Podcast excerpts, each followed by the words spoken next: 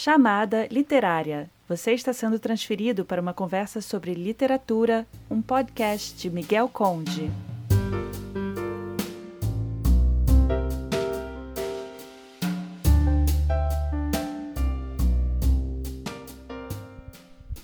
Olá, nessa edição do Chamada Literária, eu converso com o poeta e tradutor Guilherme Gontijo Flores, professor da Universidade Federal do Paraná.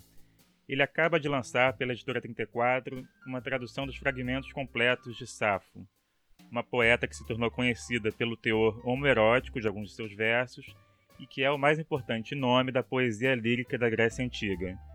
Guilherme, além de tradutor e poeta, é integrante da banda Pécora Louca, um grupo musical cujo repertório é composto principalmente de canções criadas a partir de poemas da antiguidade clássica. Durante a nossa conversa, o Guilherme cantou duas das canções criadas por ele a partir dos poemas de Safo. Multifloriamente, Afrodite eterna, Zeus te fez, ó roca de ardiz e peço, Deusa não permita que dor e dolo tomem meu peito.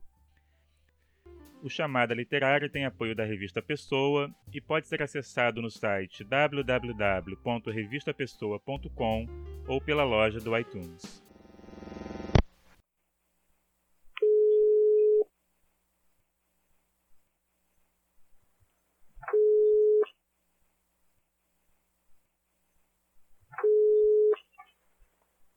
Olá. Oi, Guilherme. Tudo bom, Miguel? Tudo bom? E aí? É, queria começar te perguntando sobre a sua relação com a obra de Safo.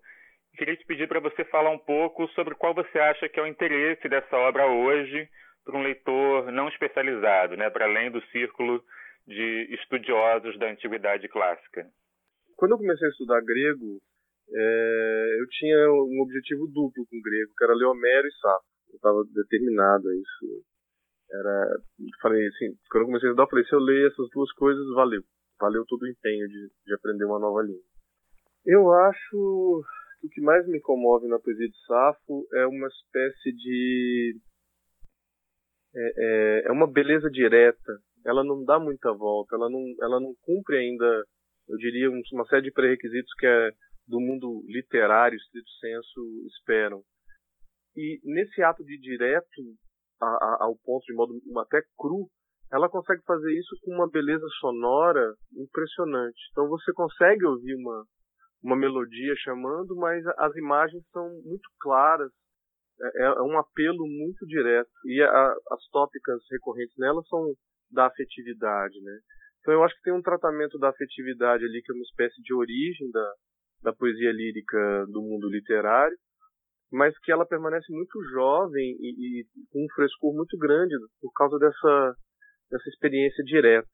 Para além disso, eu acho que sempre interessa, por mais que os poemas, os fragmentos direta, uh, os textos deles não, não consigam elucidar muito bem, mas eu acho que sempre interessa muito a gente parar para pensar que talvez uh, o poeta lírico mais importante uh, da fundação da, da, da, poesia lírica ocidental é uma mulher, né, no mundo literário que historicamente foi dominado por homens. Né eu acho que também esse retorno a Safo tem sempre essa a gente não, não, não deveria calar essa essa questão né? tem uma questão de gênero é, tem uma questão de estranhamento a uma cultura em que uh, poesia e religião e rito estão vinculados assim como música dança canto e poesia está tudo é, reunido antes de uma estratificação a gente também tem uma questão de gênero, então tem um duplo estranhamento. Né? Isso que a gente chama de poema em safo não é exatamente o que a gente chama de poema hoje,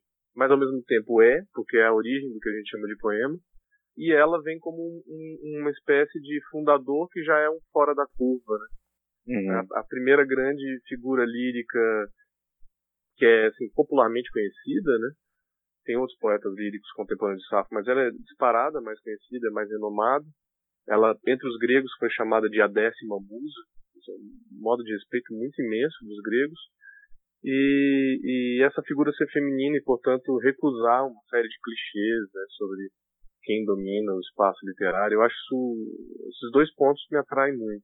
Você comenta na sua introdução que os dados biográficos a respeito de Safo são escassos e, em sua maior parte, duvidosos, né? Você poderia fazer um rápido resumo daquilo que se sabe e do que se imagina também do lugar da mulher dentro da produção de literatura, do circuito de recepção de literatura na Grécia Antiga? Então, a gente, o que a gente sabe é que, de fato, houve uma mulher chamada Safo de Mitilene, que foi uma cidade na ilha de Lesbos, a principal cidade da ilha de Lesbos, que viveu nessa ilha entre o século final do século VI a.C. e teve a sua atividade basicamente no século VI a.C., a sua atividade literária, poética, vocal. O que a gente não sabe, a poesia dela nos indica algo da ordem homoerótica, e essa foi a fama que ela ganhou uh, uh, na Grécia. Então, mesmo que os fragmentos não sejam explícitos, na maior parte, a fama que ela ganhou na Grécia e a literatura secundária nos garantem isso. Então, havia algo de desejo entre mulheres na poesia sáfica, que aparece em alguns fragmentos de modo mais claro. O que é um difícil explicar e ninguém sabe com certeza é que cultura gerou Safo, porque aparentemente para ela ter sobrevivido, ela não era é, uma marginal na sua cultura. Então ela, ela não representa, não representaria em Mitilene um desvio sociocultural, provavelmente. Né? Então, uma das hipóteses a mais forte é que havia algum sistema cultural em Mitilene que concedia reuniões de grupos femininos que seriam mais ou menos, mais ou menos equivalentes às reuniões masculinas que serviam para a educação do, do, do menino até ele chegar na idade adulta e que em Atenas, por exemplo, envolviam uma relação erótica entre o homem mais velho, professor, e o menino aprendiz talvez houvesse alguma estrutura mais ou menos especular em Mitilene, porque em Atenas, por exemplo, nunca houve nada parecido. Em Esparta também não, hum. para dar dois exemplos.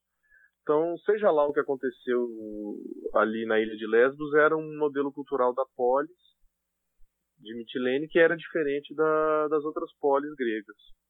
Então, Safo é uma, uma provavelmente uma criação desse, desse ambiente. E a poesia dela não é, embora muitas vezes apareça um eu safo ali, ela não é necessariamente um, são poemas para falar sobre, só sobre si mesmo, mas para falar, muito provável que, fosse tratar dessa relação do feminino com o espaço da, do espaço público, né? de modo que os afetos, aquilo que seria da nossa cultura estritamente privado, é, se abrem para uma representação pública. De algum modo, ela é uma figura que cabia na sociedade grega, embora não em qualquer cidade, não em qualquer polis da, da Grécia naquele mesmo período. Uhum. E tem a impressão que você fala também em algum momento na introdução de uma obra em frangalhos, ou, ou uma expressão parecida, né? Os, os, esses poemas chegam uh, a nós em fragmentos, muitas vezes assim trechos mínimos, né?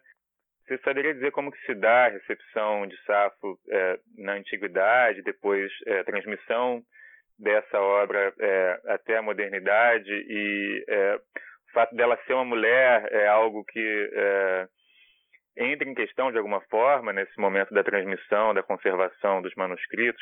Difícil avaliar. Uh, o que a gente sabe, o que eu insisto em repetir, é que sendo uma, uma tradição vocal, o que a gente tem e que se reúne em torno da assinatura de Safo mais do que uma poesia que tenha sido toda produzida por essa mulher que eu falei que a gente sabe que existiu no século VI em Mitilene, é uma espécie de corpus que gira em torno de um nome. Uh, esse corpus, ninguém tem como provar nem que sim nem que não. A minha proposição é que esse corpus, na verdade, ele remete a um período anterior à própria Safo, porque ela, como todo compositor oral, não, não precisava necessariamente criar uma obra absolutamente nova a cada novo poema.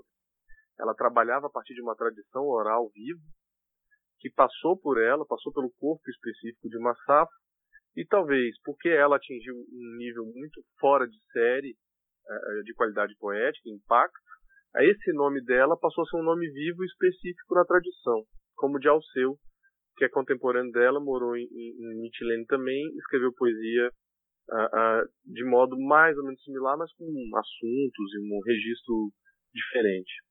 É, o que eu acredito é que as pessoas continuaram cantando, tanto os poemas que vinham de antes de Safo, quanto os que foram produzidos exclusivamente por Safo, quanto poemas que foram produzidos em Lesbos naquela época e que pareciam ser de Safo. E eles corriam de boca em boca, porque não é um período em que a escrita era reservada a, em geral a uma elite e mesmo a elite usava só para determinadas inscrições, porque a tecnologia da escrita era muito cara. Né? Ter um material para escrever, possibilidade de transmissão. Por isso a gente perdeu o rastro de como isso se comunicou por escrito. É só no século III Cristo, portanto, pelo menos 200, 300 anos depois de Safo morrer, que a gente tem a primeira coleção escrita da poesia de Safo. Então quer dizer que essa poesia sobreviveu por 300 anos num mundo eminentemente oral. Que pode ter juntado de tudo. O exemplo que eu gosto de dar quando eu estou dando alguma palestra para convencer sobre isso é imaginar se você está numa feira e você é um aedo, um cantor, e precisa pagar a sua conta do dia, quer dizer, comprar o seu pão, que seja no fim do dia. Você chega e já tem um, um cantor lá na feira, ele já está cantando coisas maravilhosas e as pessoas estão adorando. Uma tática de sobrevivência básica é trucar. Você vai falar assim, ah, eu tenho um poema aqui de Safo que ninguém conhece. Aí as pessoas vão, né, metade do público do cara vai parar lá para ver se o que você tem é de fato Safo ou não. Você tem várias opções. Você pode cantar um poema que parece de Safo, você pode inventar um do nada, improvisar, enfim. Você está tentando sobreviver, né? Na cultura oral, a, questão que as pessoas esquecem é que a memória auditiva deles era muito maior porque eles, a ausência da escrita libera uma espécie de espaço mental e condiciona o ouvido a ser um lugar do, do registro que, que fica, né? Uhum. Então, uma pessoa de ouvir uma vez uma melodia, a gente tem registros disso em cultura oral, é, pessoas mais especializadas ou com um ouvido mais treinado, elas conseguem guardar uma melodia ouvindo apenas uma vez. Ela não precisa ouvir 10, 15 vezes, como a gente que está acostumado com uma cultura do, do, da música repetitiva, né? Que a gente pode repetir o disco, pode repetir a rádio, pode repetir MP3 e por aí vai. Então é uma questão também de sobrevivência cultural. Então se você canta na feira uma vez que seja, uma pessoa pode ter ouvido e pode sair falando depois que ouviu um poema de Safo e jogar adiante. Assim esses poemas sobreviveram, sendo criados e recebendo poemas novos também, alterações, porque ninguém guarda tudo perfeitamente e por aí vai. De e... modo que ficaram 10 livros. Quando, quando chega no período que isso é anotado por escrito, chegam 10 livros. Esses dez livros aí é uma questão de azar, né? Eram escritos em papiro. O papiro que chegou até nós e está sobrevivendo são os papiros que ficaram, em geral, em regiões desérticas, que preservaram a, a, o material porque não havia umidade. Pensa a Grécia, né? É um conjunto de ilhas e a parte continental está na beira do mar. Ali praticamente nada sobreviveu. O que a gente vem recebendo hoje de textos novos são então cópias dessas edições, as cópias mais as mais frequentes são do século II depois de Cristo, portanto, mais 500 anos desde a primeira edição e copistas vão fazendo alterações do texto. É, é a partir dessas cópias de cópias de cópias que apontam para vocalizações de vocali vocalizações de vocalizações que vem aparecendo papiros que estão sendo escavados, principalmente na cidade de Oxirrim, é, e que dão a gente a chance de ter uma série de, de fragmentos. Isso ou citações secundárias. Né? Algum estudioso uh, da própria antiguidade, algum grego em geral, está falando sobre literatura e fala: ah, esse aqui é, é um exemplar maravilhoso de Safo, e cita lá um trecho de um poema que ele considera importante. Esses são os dois fragmentos que a gente tem: ou citação de uma obra que chegou para a gente inteira, ou o fragmento vem materialmente fragmentário num papiro que sobreviveu por causa de condições climáticas favoráveis a autoria nesse caso tem que ser entendida é, de outra maneira e até relativizada, mas imagino que ainda assim haja uma série de discussões é, filológicas de, de, atribuição de poemas a Safo. Existe algo uh, que se possa dizer característico de um grego de Safo, um traço estilístico Sim. distintivo desses poemas? Uma parte do, eu diria que a corrente mais assim, conservadora da filologia tenderia a a, a ficar se fazendo perguntas da ordem o que, que é verdadeiramente safo e o que não é verdadeiramente safo. É, eu não me ponho essa pergunta porque eu acho que a gente não tem realmente condições materiais para fazer essa, essa pergunta. O que a gente tem, a meu ver, é um corpo safo, um, um, o resultado material de uma cultura viva que atravessou o século. Essa, esse corpus ele não é um corpus caótico, ele é um corpus com muita recorrência. Então ele tem unidade. É, algumas unidades são, uma, são linguísticas, bem simples. Todo, toda essa poesia sáfica está escrita em dialeto eólico, que é o dialeto da região de Mitilene. Outra característica formal e que é quase sempre é, inequívoca, ela obedece metros típicos dessa poesia eólica.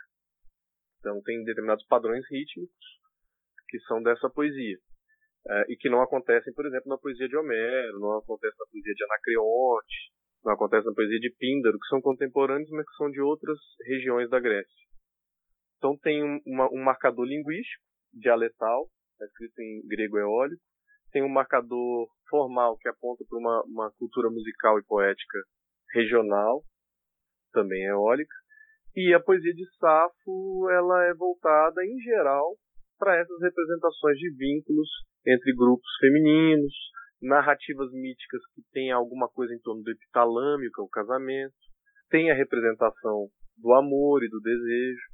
São, são tópicas recorrentes que aparecem dentro desse, desse, dessa forma que já é razoavelmente estável.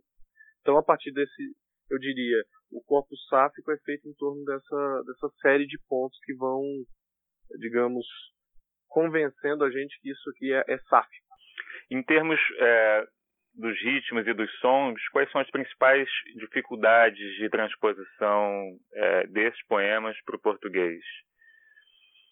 A dificuldade básica é que o grego, assim como o latim, é, ele tem sílabas longas e breves que são naturais. As pessoas falavam e elas percebiam diferenças entre, por exemplo, um A breve e um A longo, e essa diferença muitas vezes é, separava uma palavra da outra. Assim como a gente, por exemplo, diferencia o E do E. Ele e L, para a gente são duas palavras diferentes, embora a gente possa grafar igual, há uma diferença de pronúncia e a gente, ou então, às vezes a, a, a grafia é um pouco diferente, mas a, a pronúncia é muito parecida, tipo poço e poço, que é o O e O. O grego tem para todas as vogais a possibilidade dela ser longa ou breve. E para além disso, eles têm sílabas que eles consideram longas ou breves. O sistema métrico deles é inteiro construído em cima disso. O nosso é, é contagem de sílaba e onde ficam as tônicas. Então, o primeiro esforço da minha parte foi tentar mostrar que era possível recriar isso independente de uma relação estrita entre as línguas. Uh, por muito tempo se falou que era impossível criar um, um, um, equivalente métrico em português, porque o português não tem longas e breves. O que se esqueceu é que o português não tem longas e breves na, na digamos, na linguagem natural, na conversa, né? A gente não diferencia longas e breves. Mas no canto a gente tem. Então, vocalmente a gente pode realizar longas e breves. O que deu trabalho foi tentar entender é, de modo muito consciente como é que eu distribuo as palavras numa determinada frase para que as longas e breves que eu vou ter que realizar em português soem naturais, não soem uma forçação de barra. É, que eu poderia simplesmente colocar tantas, tantas é, sílabas e dizer que essa é longa, essa é breve, de qualquer jeito. Né? E eu fui percebendo estudando canção popular brasileira, principalmente, que funciona bem um alongamento de uma sílaba em português se ela for tônica ou se ela estiver num tempo forte de compasso, é, é, que a, a, nossa tônica ocupa bem esse lugar e as átonas ocupam bem os outros. Então eu, eu criei uma espécie de métrica em português que é uma métrica híbrida, ela não é uma métrica só da, da, da escrita, nem só do canto, mas uma espécie de relação entre como eu faço a escrita para que ela caiba num determinado canto e me permita reencenar aqueles ritmos, aqueles ritmos antigos que eu passei a cantar também. Eu comprei uma lira, eu faço às vezes o violão, às vezes eu faço com percussão, faço com um, grupo de, de tradução e performance aqui da UFPR, que é a Pécora Louca, e a gente passou a realizar tanto o texto grego quanto o texto em português e o teste de fogo é realizado na mesma melodia, para mostrar que de fato é, é, possível transpor, como a gente poderia fazer com uma canção. É, por exemplo, o fragmento 147 chegou para a gente uma linha só. Uh, e eu decidi traduzir essa uma linha, foi o que eu fiz com o Safo. Todos os fragmentos eu obedeci o padrão rítmico. mesmo que fosse um fragmento minúsculo. É, porque o que, que eu acho? Com o Sapo a gente deu uma certa sorte de alguns fragmentos virem para gente e eles praticamente funcionarem como se fosse um poema só. Isso se dá, eu acho, historicamente, porque a gente tem uma cultura poética, literária do fragmento. A gente tem o poema Minuto do Oswald de Andrade, a gente tem a estética do aforismo, que vem desde os românticos. Uh, enfim, a gente tem uma relação com a poesia que, que pode lidar com uma, uma sensação de fragmentariedade e ainda assim sentir que aquilo funciona como um poema. Uh, o que a gente faz com esse fragmento 147, que é uma linha só, é repeti-lo por um tempo, transformar aquilo que era uma pequena frase de um poema muito maior, que a gente não consegue ter a menor ideia do que era, transformar esse fragmento num poema só que se repete como um mantra. Eu vou fazer aqui, vou repetir algumas vezes em grego e em português, só para dar uma ideia dessa, dessa passagem do grego para o português, que é, faz parte do, do projeto. Então, fragmento 147. Na testai tina pai mikaeterona neon. Na testai tina pai mikaeterona neon. Na testai tina pai mikaeterona neon. Sei que alguém no futuro também lembrará de nós. Sei que alguém no futuro também lembrará de nós. Nasces pai, na pai, Micaie, Perona, Meon. Sei que alguém no futuro também lembrará de nós. Muito bom. Parece um pouco uma, uma prece mesmo, né? Algo religioso. Isso, nessa daqui eu, eu fiz. Essa aqui eu fiz por outro modo, fiz mental, obedecendo os acentos da palavra grega, porque o grego também tem acento tonal. Os próprios gregos deram a entender que o acento deles era de uma quinta. Então eu fiz brincando com essa frase, né? Ela fica Nasestai tina pai mikaie perona meon. Essa é a frase em grego mesmo. E aí eu só transformei ela, deixei ela um pouco mais marcada melodicamente. Depois transpus essa melodia pro, pro português. E que é uma frase maravilhosa, né, para você pensar na recepção isso, desse é, poema é, hoje. É por isso que eu falo que às vezes funciona como um poema solo, né? Porque vindo de Safo, essa frase, a gente não sabe nem se essa frase no poema original estava na boca da própria Safo, né? Podia ser um herói falando, enfim, podia ser um personagem mítico, podia ser um deus, podia ser uma fábula, podia ser qualquer coisa, né? O fragmento chega sozinho e ele de repente cabe perfeitamente como uma formulação da poesia arcaica, né? como, como uma, uma a, a, nossa metáfora mais comum é a da garrafa jogada ao mar, né? garrafa uma mensagem que você manda porque confia que de algum modo ela chega a alguém de algum modo. Né?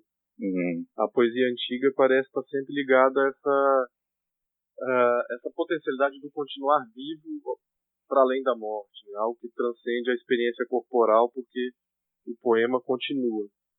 E os antigos mesmos colocam essa dupla função de imortalização do poema. Ele imortaliza o assunto, a gente continua falando do assunto de um poema, pensar no poema narrativo, né? na, na, na Ilíada, por exemplo, a gente continua falando de Aquiles, a gente fala de Odisseu, da Odisseia, porque eles foram imortalizados pelo poema, mas a poesia lírica grega começa muito a pensar que para além de imortalizar o assunto, o poema imortaliza também o, o cantor, né? Há uma dupla imortalização. As duas figuras continuam sobrevivendo. O, o cantado e o cantor, né? No caso a cantora, sabe? Hum. Guilherme, nessas é, apresentações que vocês fazem hoje, vocês seguiam de alguma forma por indicações de como aconteciam as performances uh, desses poemas naquela época, sabe-se algo a respeito daquelas performances? Quase toda, como eu falei, como a, a literatura não estava separada da, das outras vivências culturais, o poema, em geral, ele é um poema que se vincula a momentos celebratórios da própria polis. Então era muito provável que eles fossem executados ou em pequenos ritos, por exemplo, esse de Afrodite, né? Podia ser talvez numa relação de um casamento, talvez num, numa prece de algum rito específico para Afrodite. Aparece um poema pedindo capacidade de sedução para a deusa do amor, seria a deusa mais certa para pedir isso, né? Uh, mas também a gente sabe que acontecia em banquetes para uma certa elite, sabe? Uh, então tem esses, esses seriam os dois espaços mais comuns do, do, acontecimento. Mas também tem esse que eu citei, as pequenas feiras, havia os poetas viajantes, né, que viajavam cantando para ganhar um trocado e ir até o próximo lugar e cantar mais um pouco. Uh, esses seriam os, os espaços principais do mundo arcaico. A vivência da poesia em livro é praticamente inexistente no mundo arcaico grego. Em Roma ela vai ser muito maior na Grécia, no período subsequente, vai ser muito maior. Quando eu falo que eu traduzo fragmentos de Safo, parece uma coisa extremamente erudita e para um público muito seleto. Né? Mas quando a gente executa vocalmente no bar, e às vezes nem explica muito o que é, as pessoas estão tomando sua cerveja, tem um público completamente variado no bar, e às vezes vem pessoas no final falando, nossa, eu adorei, não sabia que a poesia antiga podia ser assim, é, e eu acho que é isso toca as pessoas e para mim tem uma função dupla sobre política da literatura. Uma é tentarmos levar mais a sério as nossas poéticas vocais do presente. Quando eu falo delas, eu penso tanto na poética da canção, quanto nas poéticas ameríndias, que são vocais, por exemplo, quanto no hip hop, que é uma poética basicamente vocal, quanto no slam, que agora está tá virando uma febre né, há um tempo e olhar para a poesia do passado, que a gente sempre tratou reverencialmente, muito textualmente, como algo vivo e da ordem da voz, que pode ser alterado e não deixar de ser interessante. Quando uh, foi anunciado o Nobel de Literatura para Bob Dylan, a Academia Sueca mencionou essa tradição oral da poesia grega, né? Te pareceu uma aproximação pertinente, então? Eu acho que sim. Uh, eu vi muita gente ficar incomodada com a premiação do Bob Dylan, mas se a gente for pensar uh, a sério, se a gente for fazer uma pesquisa, é, quantas pessoas no planeta hoje carregam a, ou um trecho ou uma canção inteira do Bob Dylan e quantas carregam da poesia que a gente chama de erudita, a gente vai saber, vai, pode ter certeza que muito mais seres humanos foram tocados nos últimos, sei lá, 50 anos pela canção do Bob Dylan do que pela poesia erudita. Eu não estou falando que a do Bob Dylan é melhor ou pior, mas é poesia que mexe com as pessoas pelo mundo inteiro, né? Por que, que ele não poderia competir e, e ganhar um prêmio? Eu não, não, vejo problema algum, porque as pessoas têm uma vivência poética com isso. O fato de que ele fez carreira como músico é, é um detalhe importante, mas a fama maior do Bob Dylan sempre foi pelas letras. nunca teve fama de músico erudito, de é, um exímio cantor, um exímio violonista, um exímio gaitista. Guilherme, você é, é, poeta, né? Você publicou ano passado dois livros, o Carvão, uhum. Capim e Narraria, é assim que pronuncia? Eu pronuncio Narraria. Narraria. É. Você queria te perguntar como que, que tipo de relação você acha que se estabelece entre essas duas é, atividades, né, de tradutor de poeta e se o diálogo, né, se você acha que existe um diálogo entre a sua produção de poeta contemporâneo e a de tradutor da antiguidade, se é um diálogo deliberado, se você acha que de alguma forma menos consciente aquilo é, se faz presente, enfim, como que você pensa esses contatos entre essas duas atividades?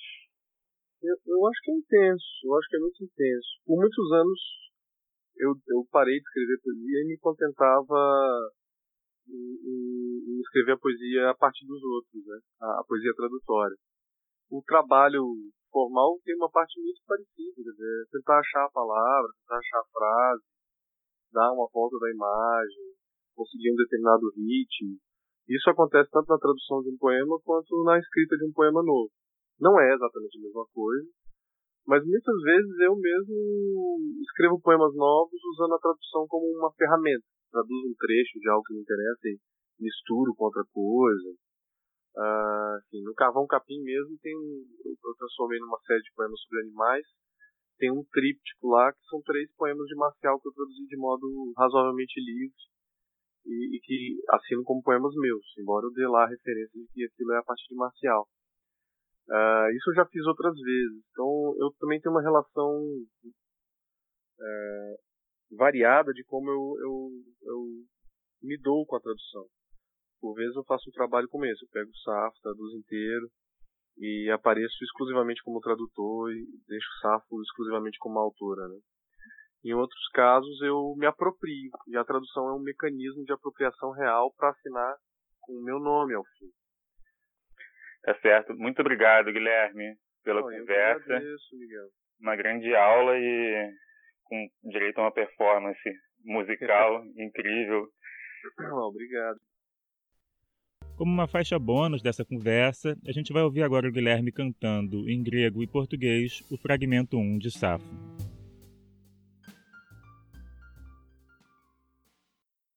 Fragmento 1 de Safo é conhecido como Fragmento 1, mas na verdade é muito provavelmente o único poema que nos chegou integral. É uma evocação a Afrodite, a deusa do amor. E aí a gente vê que de fato a poeta está chamando Afrodite para tentar seduzir uma moça, novamente. Eu vou fazer em grego e depois em português. Poiki lotronata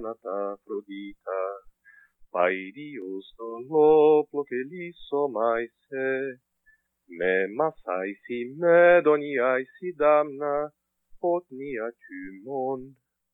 Ala tui deltai potacaterota, patema saudasa ioi sapelloi, ec dues patros de domon li poisa, crucionel te armipas dexai sacaloi de sagum, hoc estrutoi perigas melainas, Gygnarinen tesperaton aroiteros diameson, Aipsa dexicon posudoma caira, Mediae sai satanatoi prosopoi, Ereoti deute petonta coti, Deute calemi, cotimoi malistate logen estai, mai nolai tu moitin adeute peito,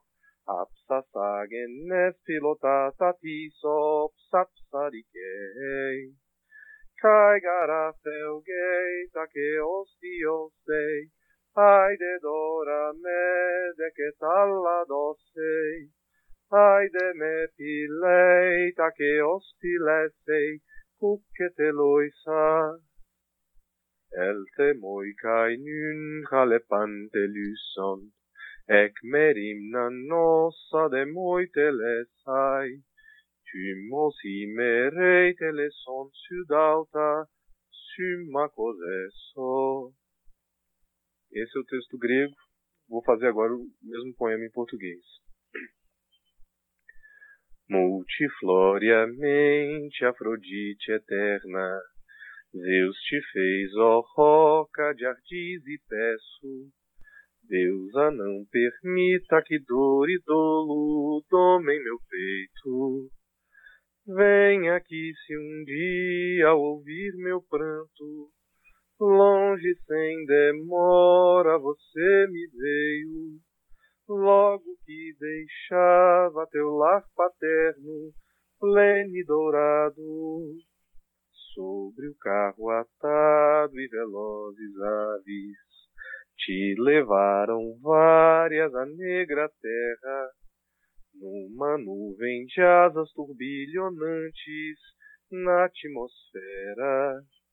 Junto a mim no instante você sorrindo, Deus aventurada de face eterna, perguntou-me por que de novo sofro, chamo de novo, porque ainda deixo nascer em chagas sobre o peito quem eu de novo devo seduzir e dar aos amores quem, ó, safo te assola pois se agora foge, virá em breve.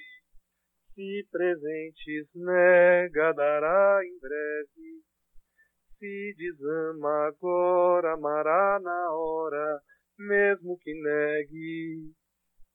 Vem agora aqui me livrar das longas aflições, concedos, afãs que anseio neste peito e seja aliada nesta linha de luta.